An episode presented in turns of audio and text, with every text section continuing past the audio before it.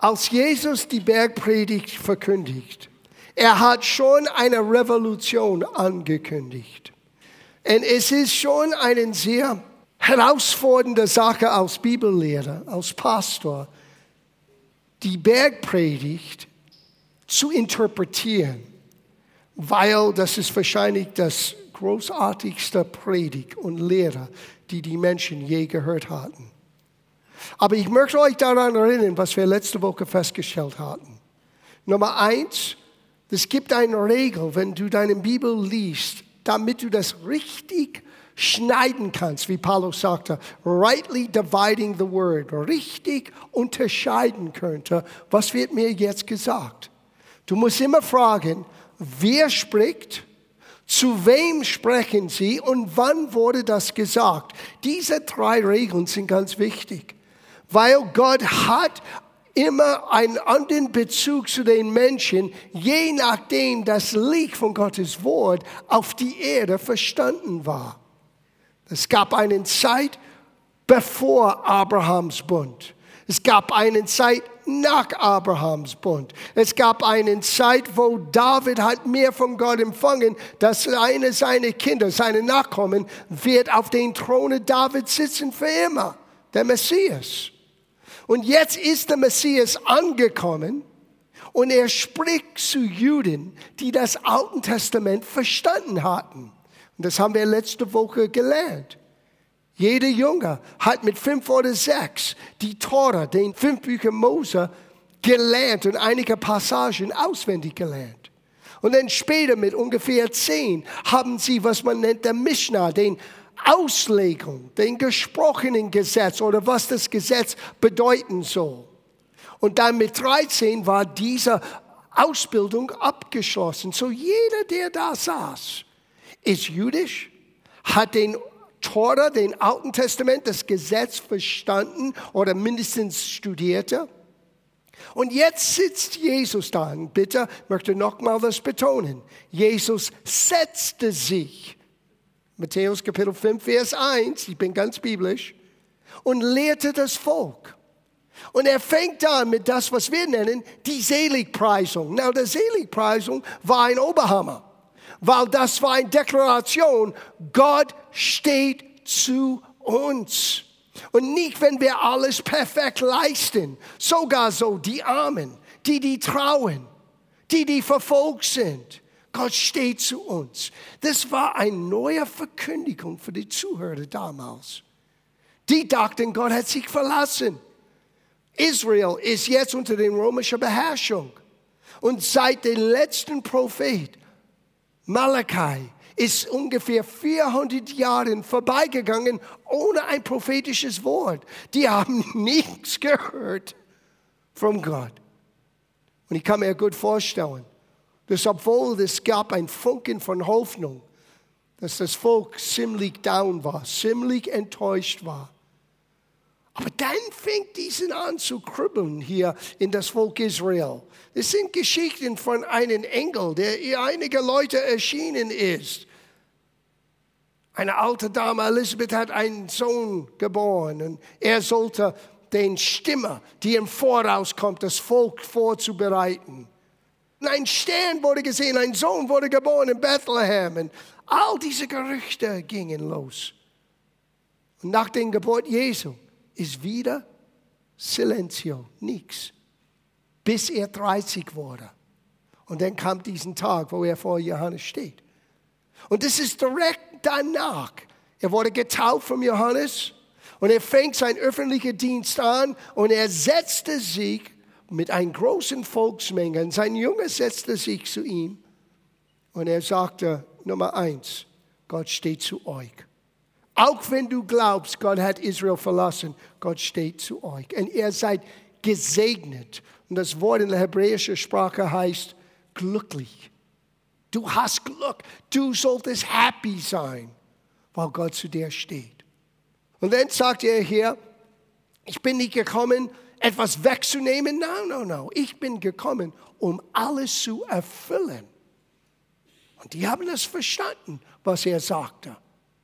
Und wir sind so weit gekommen letzte Woche, wo Jesus sagte, Gott wollte immer euch ein Volk, eine Nation vom Licht und Salz haben. Ein Segen für die ganze Menschheit. Und leider, Israel hat diese Aufgabe nicht aufgenommen. Es gab nur einen Stamm Israels, der Stamm Levi, der diesen Priesterschaft aufgenommen hat. Aber Gottes ursprünglicher Plan war, der ganze Volk sollte ein Segen sein, Licht und Salz für alle. Und Jesus kündigt das wieder an. Gottes ursprünglicher Plan wird zustande kommen. Na, wir verstehen das im Licht von was am Kreuz und in der Auferstehung passiert ist. Jetzt jeder Gläubige ist Licht in dieser dunklen Welt, ist Salz, die dieser Welt von Verderben bewahrt. So sieht Gott dich und mich. Und jetzt kommen wir zu einem ganz wichtigen Punkt in der Bergpredigt. Und mit Gottes Hilfe, wir wollen Kapitel 5 bis zum Ende studieren heute Morgen. Und hier ist meine Überschrift, er hat gehört, dass zu den Alten gesagt ist. Das war eigentlich der damaligen Interpretation. Now, was Jesus dabei ist jetzt zu sagen, muss verstanden in ein jüdischer Siegweise, in dieser Übergangsphase, das Ende von den alten Bund kommt nah und der Beginn von einem neuen Bund, ein besserer Bund mit besseren Verheißungen wird anbrechen, wird hervorkommen. Aber es brauchte das Opfer Jesu, sein Sterben und seine Auferstehung, das er stellvertretend für uns alle getan hat. Und so denkt daran, wenn wir das lesen, was Jesus wirklich meinte. Weil es war interessant zu merken, dass wir Menschen waren genauso heute wie damals. Die Lehrer in Israel, die Pharisäer und Sadduzäer, die haben das Volk gelehrt, wie weit sie das Wort biegen könnte, bevor es bricht. Wie weit kann ich gehen, bevor ich das Gesetz breche? Und Jesus kommt mit etwas völlig Radikales anderes, eine Revolution. Er nimmt den Geist des Gesetzes und bezieht das auf das Absichten deines Herzens und deine Gedanken. Bisher hat sich so etwas nie gehört. Es war immer, wie weit darf ich gehen, bevor ich etwas Falsches getan habe? Und jetzt kommt Jesus und sagt, wir werden gleich am Ende von Kapitel 5 sagen, eigentlich die Aufgabe ist, sei vollkommen, wie dein Vater im Himmel ist. Schluck. Wer kann ja sagen, dass diese Kriterien habe ich erfüllt? No. Es ist ein Zeichen, dass wir alle brauchen Gottes Gnade. Das Volk Israel damals und wir heute. Du kannst nie fehlerfrei sein. Du brauchst unverdiente Gunst. Das ist Gottes Gnade. Oder wie ich euch immer sage, Gottes Liebe an uns, trotz uns. So, lesen wir zusammen ab Vers 21. Er hat gehört, dass zu den Alten gesagt ist, du sollst nicht töten. Well, das ist gut, du sollst nicht töten. Wer aber tötet, der wird dem Gericht verfallen sein. Ich aber sage euch, und jetzt geht's los. Jetzt fängt die Revolution an. Jetzt ist, no, vergesse nicht, was ich gesagt habe. Eine Revolution ist ein völliger Umdenken, ein Wandel von einem zu etwas völlig Neues. Der Bergpredigt ist die Revolution, ist die Ankündigung. Etwas Neues ist dabei hervorzukommen. Und er sagte hier, ich sage euch, jeder, der seinen Bruder zürnt, ohne einen Anlass, sagt eine Übersetzung, ohne einen Anlass wird dem Gericht verfallen sein. So es ist nicht nur, du solltest nicht töten, Du solltest sogar nicht sauer sein. Es wird schlimmer. Wer aber zu seinem Bruder sagt, Raka, das heißt, du bist wertlos, der wird dem hohen Rad verfallen sein. Wer aber sagt, du nah, der wird dem höllischen Feuer verfallen sein. Now, warum so krass? Sieh, in der damaligen Verständnis Jemand ein Nah zu benennen, heißt, du bist nicht lebenswertig. Du solltest nicht am Leben bleiben. Du solltest eigentlich ausgerottet sein. Wow. Und deswegen hat Jesus gesagt, wenn du solche Dinge denkst, denk an, an, an Rassismus. Denk an all die Dinge, die unsere Gesellschaft gerade jetzt erlebt. Und er kommt Jesus mit einer Revolution. Du solltest nicht sauer sein.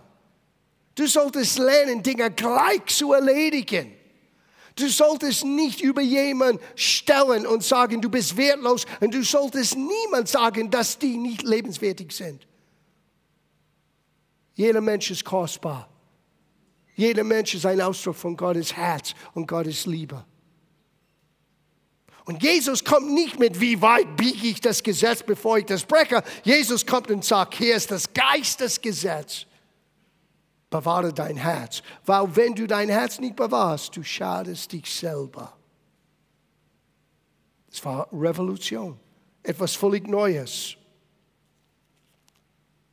Vers 23. Wenn du deinen Gaben nun zum Altar bringst und das selbst eingedenkt wirst, dass dein Bruder etwas wider dich habe. Nicht, dass du je, gegen jemanden hast, wie oftmals sage ich das. Wir feiern das Abendmahl und ich sage, jeder sollte sein eigenes Herz überprüfen, das hat Paulus gesagt. Wenn du etwas gegen jemanden hast, du solltest das so bald wie möglich erledigen. No, Jesus hat es umgedreht. Wenn du weißt schon, dass jemand gegen dich etwas hast, leg dein Gabe beiseite, renne und mach der Sache kleines Tisches, dann komm und bring deinen Gabe. Und wir hatten leider nicht die Zeit, letzte Woche zu studieren, was Jesus meinte mit Salz. Und ähm, für die, die mich kennen, und ähm, vielleicht kannst du ein bisschen nachforschen am Internet, in unser Archiv ist eine Predigt, der Salzbund. Gott hat ein ewiger Bund mit das Volk Israel geschlossen mit Salz. Weil Salz repräsentiert Loyalität, Freundschaft und Treue. Und Jesus sagte, du bist das Salz. Er meinte, du bist die Ausdruck von wie ich bin, treu, loyal, immer da. Und so sollten wir leben. Und wenn wir unsere Gaben bringen, er hat Israel gesagt, wenn du deine Gaben bringst ohne Salz, vergesst das. Und was er meinte nicht, ist, dass er wollte es gewürzt haben mit Salz. Er meinte diese Einstellung, dass du treu bist, dass du loyal bist, dass du freundlich bist, weil das widerspiegelt Gottes Herz. Und hier, was wir lesen, ist eine Vertiefung dessen, wenn du dein Gabe bringst, es muss mit Salz sein. Und wenn du merkst, es gibt etwas in deiner Beziehungswelt, das nicht in Ordnung ist, tu dein Bestes, das in Ordnung zu bringen. Weil wenn du diesen Eigenschaften Gottes nicht bewahrst in deinem Herzen, deine Gabe wird vielleicht der Gemeindekasse helfen, aber es wird dich nicht segnen. Sieh, wenn du wirklich liest, was geschieht mit unseren Gaben, die werden emporsteigen als Opfer Gottes. Das ist, was das Neue Testament sagt. Aber wenn du Bitterkeit und wenn du ungeregelte Dinge in deiner Beziehungswelt hast, in deinem Herzen, wisst ihr, was geschieht mit deinem Opfer? Es geht nicht bis zum Decker, nicht geistlich. Es ist kein Opfer, ein angenehmes Opfer vor Gott. Das ist nur eine Spende. Gott möchte nicht, dass wir unsere Spende bringen. Gott möchte, dass wir unser Herz bringen. Es ist Revolution. Die haben so etwas nie gehört. Vergiss, wenn dein Freund oder dein Mitmenschen hat etwas gegen dich, wenn du weißt, dass sie etwas gegen dich hat, bring es in Ordnung. Boah. Na, das ist nicht immer möglich. Du kannst nicht jemanden erzwingen, mit dir Frieden zu haben, aber du kannst alles tun, was in deiner Macht liegt die Sache in Ordnung zu bringen. Der Rest musst du Gott abgeben. Die Aussage hier ist, bewahre dein Herz wieder. Wir gehen weiter. Vers 27. Ihr habt gehört, dass zu den Alten gesagt ist, du sollst nicht Ehe brechen. Ich aber sage euch, wer ein Weib ansieht, Ehre zu begehen, der hat in seinem Herzen schon Ehebruch mit ihr begangen. Boah. Der Maßlatte wurde gerade jetzt so hochgestellt, dass alle sitzen da und sagen, oh oh. Now, now, lass mich ein paar Dinge über Ehebruch hier sprechen, weil Jesus wird das direkt ansprechen. Leute, die geschieden sind, haben von der Gemeindewelt allgemein wirklich, ähm, die waren nicht immer so nett behandelt. Weil du musst verstehen, wie Gott Scheidung sieht und versteht. Nur ein paar Gedanken über Scheidung. Nummer eins, Scheidung wurde erlaubt unter dem alten Bund. Ich weiß nicht, warum wir in diesem neuen Bund, ein besserer Bund, denken, das ist das unvergebliche Sünder, aber es ist nicht das unvergebliche Sünder. Aber es ist auch wahr, dass Gott hasst Scheidung. Nicht die Menschen, die geschieden sind, sondern die Tat. Und ich sage euch warum. Das wird euch ein Schock, für euch ein Schock sein. Gott selber hat einen Scheidungsprozess erlebt. Wusstest du das, dass Gott geschieden ist? Du solltest deine Bibel lesen, du wirst eine Menge lernen. Jeremia Kapitel 3, Vers 8. Gott hat einen Scheidungsbrief an Israel geschrieben. Er hat sich von Israel scheiden lassen und es hat wehgetan. Sieh, Gott versteht Scheidung besser als was du denkst, weil er es selber erlebt. Wenn zwei Menschen vor Gott stehen, die sind eins. Wenn jemand wird geschieden, das gibt eine Trennung und diese Trennung kann man nicht tun ohne Verletzung tief in der Seele. Deswegen hasst Gott diese Scheidung. Weil es erinnert ihn daran, was geschehen ist mit Adam, als Adam Hochverrat begonnen hat. Es erinnert ihn daran, was für ein Schmerz er selber erlebte, als er geschieden worden war von Israel. Aber du musst auch verstehen, Gott ist der Gott der Hoffnung. Gott ist der Gott, der Neues hervorbringt. Du bist nicht jetzt außen vorbei, weil du durch eine Scheidung gegangen bist. Das ist traurig, aber Gott ist auch fähig zu heilen. Jesus sagte aber, das Problem mit Scheidung, es fängt an im Herzen. Es fängt an in deinen Gedankenzügen. Du fängst an, etwas zu begehren, was du noch nicht hast, mit den Gedanken, es wird besser für mich sein. Und das ist eine Lüge. Alles, was Scheidung ist, ist ein Ersatz, einen großen Problem für neue Probleme. Und das, das Problem mit Scheidung ist, es hat eine Auswirkung auf Menschen um uns herum, nicht nur auf uns selber. Die Kinder, wenn Kinder im Spiel sind, wenn, wenn Kinder da sind. Aber es ist falsch zu sagen, dass geschiedene Menschen haben keinen Platz in der Gemeinde. Das ist völlig verkehrt. Gott wird keinen Platz in der Gemeinde haben. Er ist geschieden. Ja? Was die Antwort ist, ist, bewahr dein Herz. Mein Pastor hat mir ein Stück Weisheit gegeben vor viele, viele Jahren. Er sagte, John, Rühreier kannst du nicht wieder zusammenbringen. Scrambled Eggs kannst du nicht wieder in der Schale hineinbringen. Es gibt Dinge und deswegen gab es eine Erlaubnis unter dem alten Bund für Scheidung. Deswegen muss in der Gemeinde kein pauschal negativer geschieden ist das unvergebliche Sünder ist außen vor. No. Das ist völlig falsch. Aber ich sage euch etwas. Es gibt keine Situation, die Gott nicht ausheilen kann, wenn zwei Menschen bereit sind, Gott Raum zu geben. Scheidung ist nicht die Endlösung. Scheidung ist nur eine Täuschung von einer Gruppe von Problemen zu einer neuen Gruppe. So, wenn jemand in einer schwierigen Situation bist, Denk an, was Jesus sagte. Sieh, er redet zu Juden, die wissen, Gott hat schon einen Scheidungsbrief geschrieben durch Jeremia. Sie wussten, Gott hat sich geschieden lassen von Israel. Trotzdem liebte er Israel. Trotzdem wollte er immer noch die Treue halten zu Israel, obwohl sie ihn verlassen hatten. Das Ganze mit Ehebruch, was Jesus hier anspricht, hat zu tun mit der Bund zwischen Israel und Gott und wie sie miteinander weggegangen sind.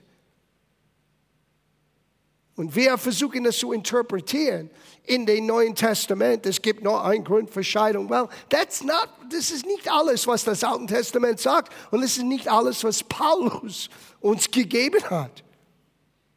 Es gibt Weisheit. Aber ich sage euch, wenn irgendwie möglich, bewahre dein Herz von Scheidung. Weil es kommt immer mit einem hohen Preis. Das ist das eine. Wenn du geschieden bist, wisse, dein Leben ist nicht vorbei. Das ist nicht das unvergebliche Sünde. Gott wird Neues hervorbringen. Und jede Situation muss für sich angeschaut. Und Menschen sollten geholfen, wiederhergestellt in ihrem Herzen zu Gott. Das ist die Regel. Okay, genügend über dieses Thema, aber man muss das ansprechen, weil Jesus hat das angesprochen. Das Problem fängt an im Herzen und im Gedanken. Und habe ich eine Neuigkeit für dich. Der Neue wird nicht besser als der Alte. Das ist nur in deinem Kopf. Oh Gott, diese Frau, die du mir. Ja, das, das hat Gott gehört seit Adam. Du bist auch keinen großen Preis, auch. Du hast deine Ecken und Kanten auch. Ja. An ein Ehe muss gearbeitet sein. Und Gott möchte helfen. Du brauchst nur ein offenes Herz zu halten. Okay? Wir lesen weiter. Vers 27. Wenn dir aber dein rechtes Auge ein Anstoß zur Sünde wird, so reiß es aus und wirf es von dir. Denn es ist besser für dich, dass eins deiner Glieder verloren gehe, als dass dein ganzen Leib in der Hülle geworfen würde. Now, du hörst das und sagst, Jesus, du bist radikal. Revolution ist im Gange. Jesus redet nicht von, wie weit biegen wir Gottes Wort. Jesus redet von ein krasser Sieg der Sache. Sünde wird uns töten und umbringen. Now, meint er tatsächlich, wir sollen unsere Augen wegreißen? No, weil es heißt auch, sieh, du musst immer Gottes Wort im Licht von Gottes Wort verstehen und interpretieren. Es heißt auch in Gottes Wort, du bist jetzt ein Tempel Gottes geworden. Und wer immer den Tempel Gottes verderbt, das heißt kaputt macht, Gott selber wird kaputt machen. So Jesus sagte nicht, mach dein Augen kaputt. Er sagte, du musst mit dieses Problem, wenn es in deine Augen und deine Hände, deine Lüste, deinem Fleisch, du musst das ernst angehen, weil es wird dich umbringen. Und es tut sich, als ob du das weggerissen hast. Es ist nicht einfach, aber Gott wird dir helfen. Sieh, Jesus versucht den Geist des Gesetzes den Menschen zu vermitteln. Und ein wichtiger Punkt ist, Sünde ist ernst. Es kommt nur einzutun, uns kaputt zu machen. Und manchmal wirklich knallhart deine eigenen Schwachheiten, deine eigenen Fehler, deine eigenen Sünde, wenn ich das sagen darf. Was ist Sünde? Sünde ist, wenn wir den Ziel verfehlt haben. Gottes Ziel, Gottes Maßstab. Ganz ehrlich gesagt, alles, was nicht aus dem Glauben geschieht, ist Sünde. So rede nicht vom großen, dunklen, nein, der kleinen Dingen. Wenn du Sorge hast, Sünde. Wenn du Angst hast, Sünde. Wenn du Quatsch über jemanden redest, Sünde. Wenn du der Pastor nicht mehr magst, habe ich nicht gesagt. habe ich nicht gesagt, nicht unbedingt. es ist die kleinen Foxen die unser Herz völlig kaputt macht. Und Jesus, boom, er geht das direkt an und sagt, ich weiß, das ist schwer. Es ist, als ob du deine Hand abschneidest oder deine Augen von dir wegreißt. So schwer ist das. Aber wenn du siehst die Konsequenzen, und das ist, was es angeht hier. Jesus deutet hin auf die Konsequenzen, wenn wir Dinge nicht direkt angehen, die wir wissen falsch sind. Die Konsequenzen sind enorm. Und er möchte uns und die Menschen um uns herum, die wir lieben, ersparen von den negativen Konsequenzen von unserem eigenen Fehlverhalten. Revolution. Vergesst diesen Spielerei, wie weit kann ich biegen, bis es bricht. No, Gott sagte, ich schaue auf dein Herz. Nicht nur, was du tust, nicht nur, was du sagst. Ich schaue auf deine Absichten. Ich schaue auf deine Überlegungen.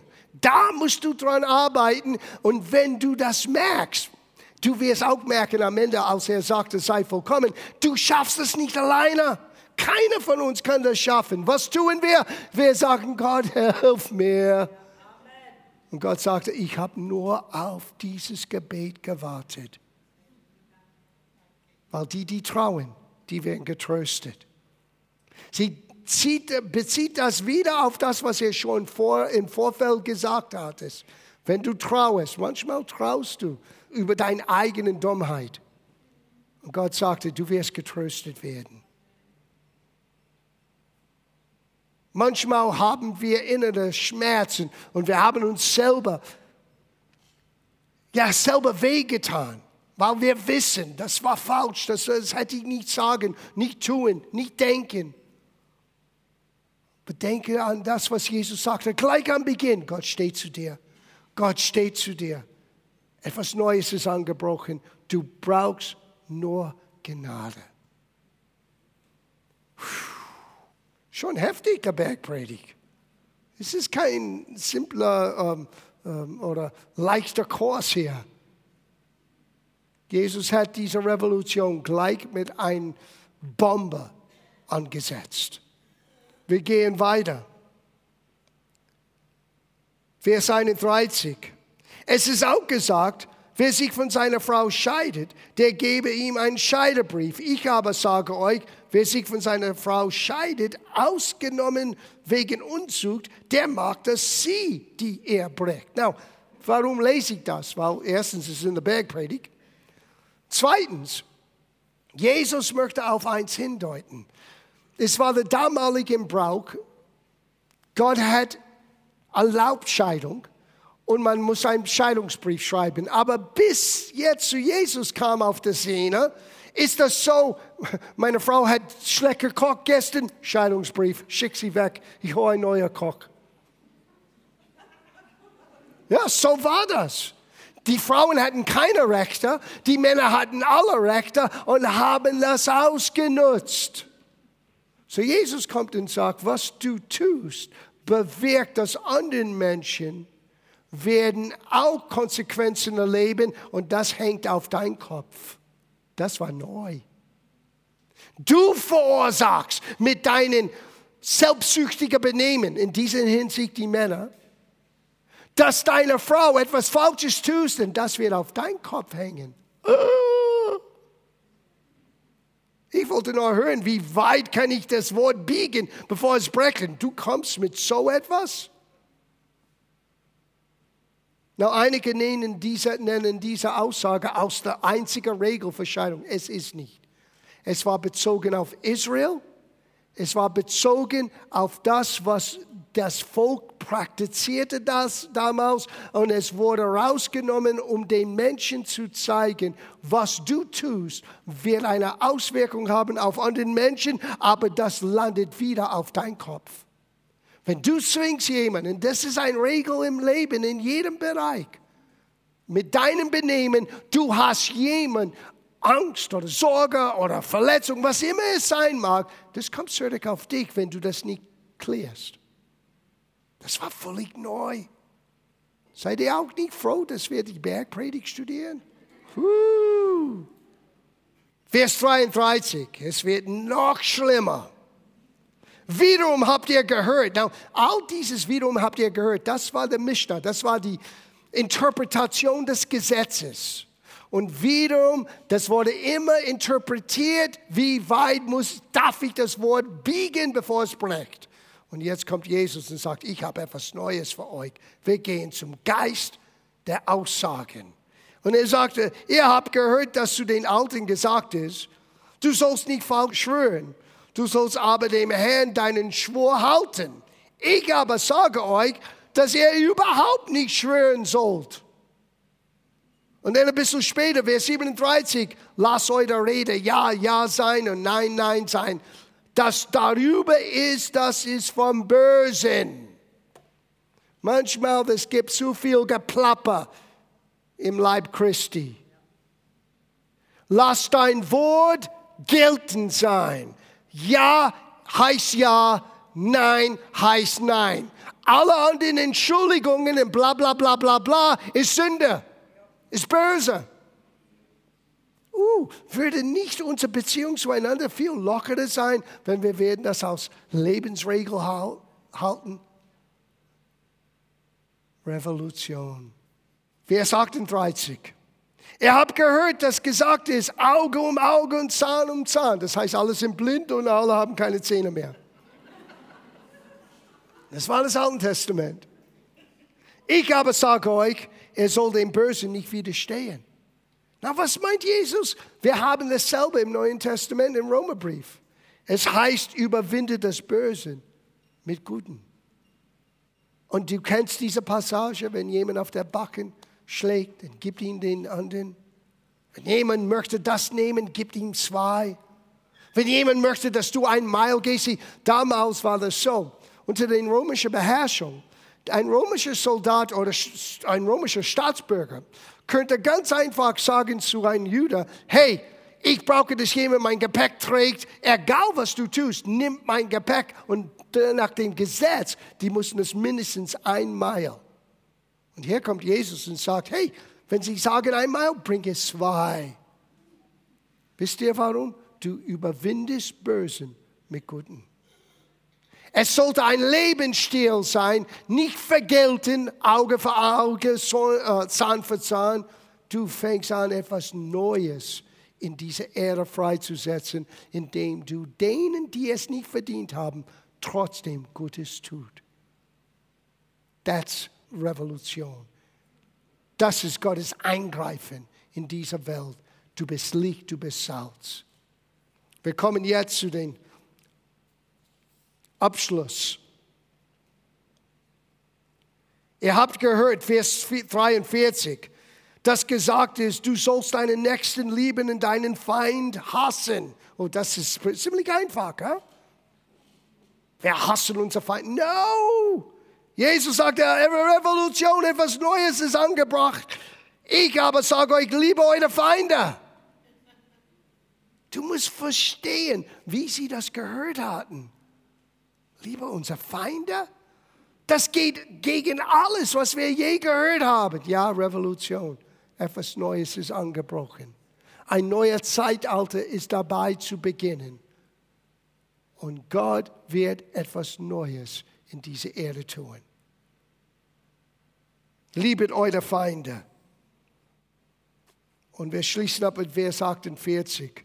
Darum sollt er vollkommen sein. Und damit wir kein Missverständnis haben, was meint ihr? Gleich wie euer himmlischer Vater vollkommen ist. Darf ich fragen, wer passt in diese Kategorie? Ich wollte sehen, ob wir für Lügner beten müssen heute Morgen. Keiner kann hier sitzen und behaupten, ja, das schaffe ich. Das schaffe ich.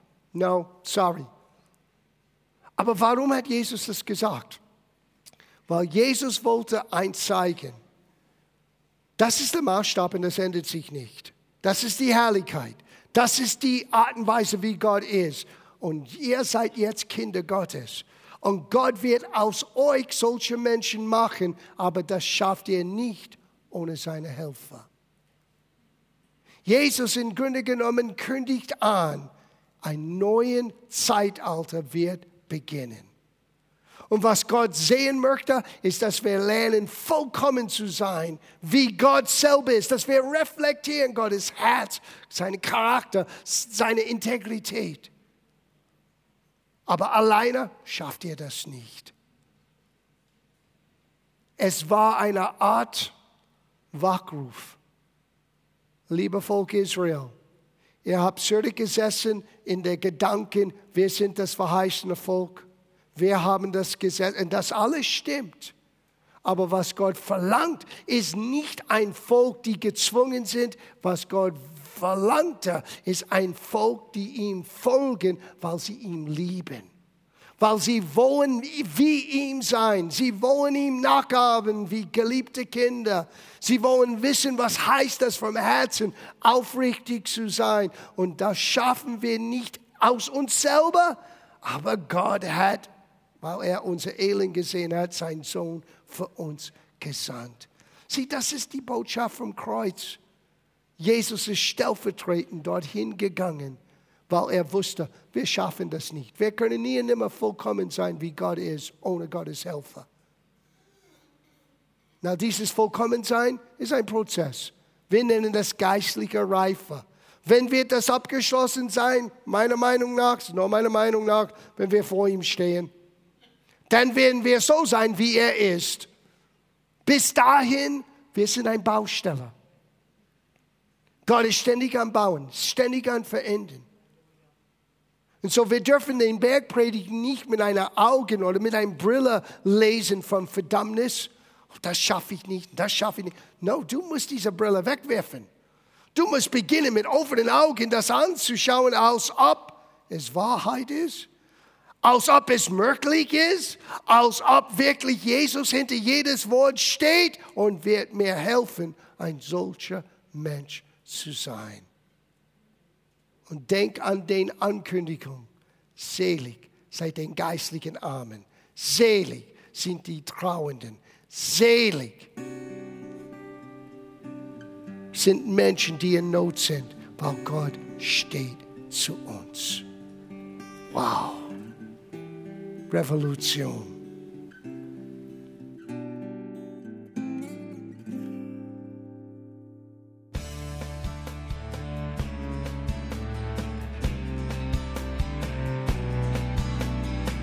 Liebe Zuhörer, das war ein Ausschnitt eines Gottesdienstes hier im Gospel Life Center. Auf unserer Website www.gospellifecenter.de können Sie die Notizen für diese und andere Predigten nachlesen und sich über die Arbeit von Gospel Life Center informieren. Wir wünschen Ihnen Gottes Segen.